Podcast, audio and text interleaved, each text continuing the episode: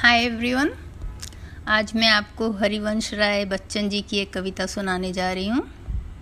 इस कविता में उन्होंने प्रकृति के सारे उदाहरण लेकर यह बताने की कोशिश की है कि जो हमें बहुत पसंद है और उनसे वियोग हो जाए तो उसके दुख को लेके न बैठो, वरन प्रकृति के जैसे आगे बढ़ते चलो।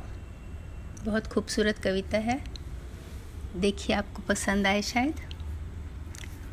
जो बीत गई सो बात गई, जीवन में एक सितारा था, माना वह बेहद प्यारा था, वह डूब गया तो डूब गया।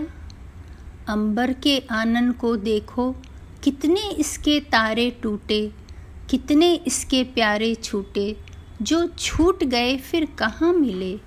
पर बोलो टूटे तारों पर कब अंबर शोक मनाता है, जो बीत गई सो बात गई। जीवन में वह था एक कुसुम, थे उस पर नित्य निछावर तुम, वह सूख गया तो सूख गया, मधुबन की छाती को देखो, सूखी कितनी इसकी कलियां, मुरझाई कितनी वल्लरियां, जो मुरझाई फिर कहाँ खिली।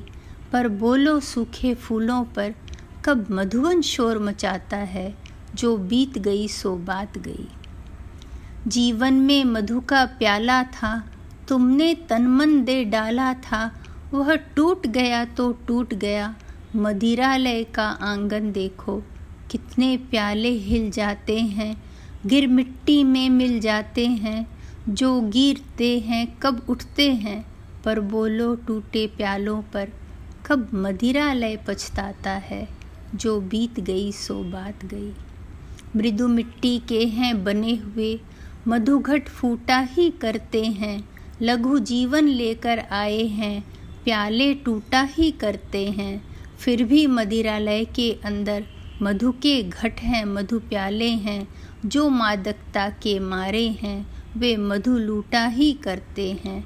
वह कच्चा पीने वाला है, जिसकी ममता घट प्यालों पर, जो सच्चे मधु से जला हुआ कब रोता है चिल्लाता है, जो बीत गई सो बात गई।